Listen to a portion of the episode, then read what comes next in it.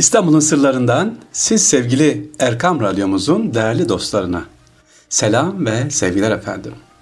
Değerli dinleyicilerimiz sizden gelen talep ve istek üzerine inşallah yine bir sorumuz olacak. İlk 10 kişiye kitap hediyemiz bu programımızda da devam edecek sevgili dinleyiciler. Lütfen bu programımızı sonuna kadar dinleyin. Vereceğim cep telefonuna adınızı, soyadınızı, adresinizi yazmayı unutmayın. Ve tabii cevap doğruysa bizden e, ilk 10 kişi Erkam Radyomuzdan inşallah kitap kazanacak sevgiliciler. E, yetkili kardeşlerimiz inşallah gönderecekler. Bugün neyi soracağım size değerli dinleyicilerimiz? Bir mezarlık düşünün. Bir Fatiha okuyacaksınız ama mümkün değil. Çünkü bu mezarlık yabancı bir memleketin bahçesinde yer alıyor sevgiliciler. Yanlış duymadınız. İstanbul'da girilmesi normal diyebilirsiniz ama bu mezarlık İstanbul'un göbeğinde yer alıyor. Ee, buraya girmek için pasaport gereken bir mezarlık. Ee, bunu soruyoruz şimdi acaba bu mezarlık nerededir diye soracağız. Anlatacağım size efendim. Hangi ülkenin hangi ülkenin şu anda e, ya da hangi ülkenin konsolosluğunun sınırları içerisinde bakalım. Sevgili dinleyiciler, e, Taksim'den Gümüşsuyu'na doğru inerken sağda bulunan ve şu an bir ülkenin konsolosluğu olarak kullanılan bina eskiden büyük bir mezarlıktı. Burası Ayazpaşa mahallesi olarak biliniyor. Bu mahallenin büyük bir bölüm mezarlık. Ayrıca burada yukarılarda Taksim'e daha yakın bir bölgede Hristiyanlara da bir mezarlık yeri tahsis edilmiş ve bütün bu yöre 19. yüzyıl ortalarına kadar büyük mezarlık olarak anılmıştı. Daha sonra bölgenin gelişip rantın artmasıyla Feriköy'e yeni bir Hristiyan mezarlığı yapıldı ve buradaki mezarlıklar kaldırıldı. 1874 yılında bu arazi şu anki bulunan e, konsolosluğu bulunan devletin satıldı. Konsolosluk eski bir mezarlık üzerine inşa ediliyor. Bugünkü konsolosluk ve konsolosluğun bahçesinde halen Silahdar Ali Ağa ve ailesinin mezarları bugün bulunmaktadır ki ben de randevu alarak o konsolosluktan gittim, ziyaret ettim. Sevgili şu anda size sorduğum e, konsolosluğun Müslüman mezarlığı üzerine inşa edildiğini biliyoruz. Binanın arka kısmında bahçe bölümünde halen Silahdar Ali Hazretleri'nin ve ailesinin mezarları bulunmakta. Sultan 1874 yılında bu arazinin mezarlık olarak kullanılmasını men ederek bu konsolosluğa devlet o zaman tabii konsolosluk değil büyükelçi burası. Halkın ve Müslüman otoritelerinin protestolarına rağmen burayı veriyor efendim. Ee, burası dediğim gibi Taksim'de kullanılmayan sevgiliciler o dönemde geniş tabi daha büyük bir bahçeleri var. Mezarlığın bir kısmına dokunulmuyor ve buraya ne yapılıyor? Veriliyor. Şimdi soralım burası acaba hangi ülkenin sınırları içerisinde ya da hangi ülkenin konsolosluğu diyeceğim ben. İstanbul'da da bu konsolosluğumuz hangi ülkenin e, sınırları içerisinde e, bakalım sevgiliciler onu size soruyoruz. E, cevaplarımızı hangi telefon numaramıza veriyorduk? Telefon numarasını bir daha tekrarlayalım. 0537 734 48 48. Tekrar ediyorum sorumuzu.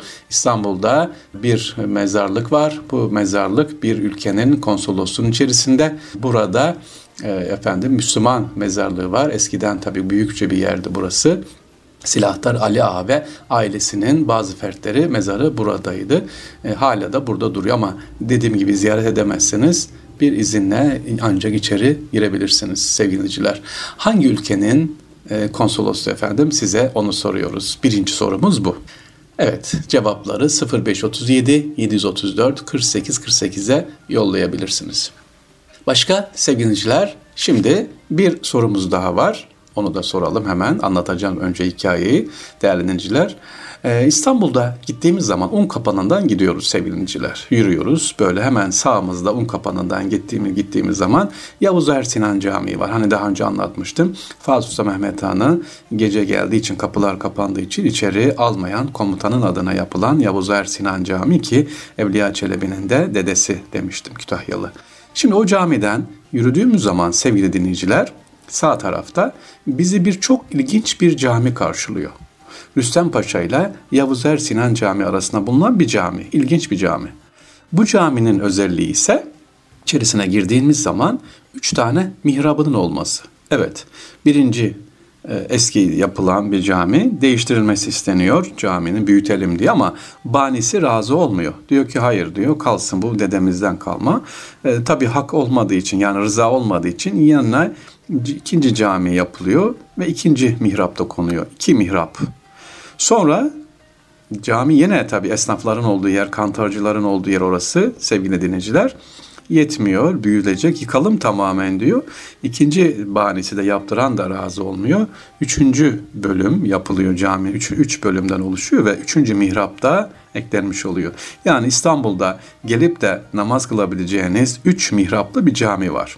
Yeri nerede? Tekrar ediyorum. Un kapanında hemen böyle Eminönü'ne doğru giderken Yavuz Ersinan Camii, Rüstem Paşa Camii arasında. E, Mısır Çarşısı'na çok yakın.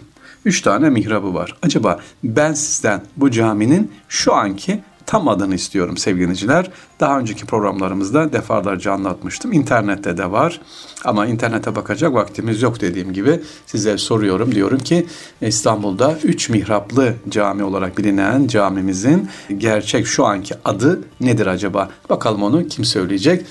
0537 734 48 48'e yollayabilirsiniz.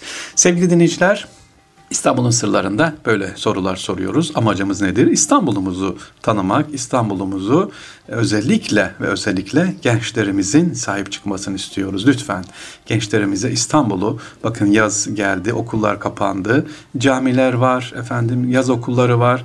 E, gerekli yetkililerimizden rica ediyorum. Bir bölümünü de İstanbul'u gezmeye ama altını çiziyorum programı kapatmadan önce. Sevgili öğretmen kardeşlerim ya da e, camideki görevli hocalarımız, ilgili kişiler, sevgili veriler İstanbul'u gezdirirken belli bir konu üzerinde gezdirelim.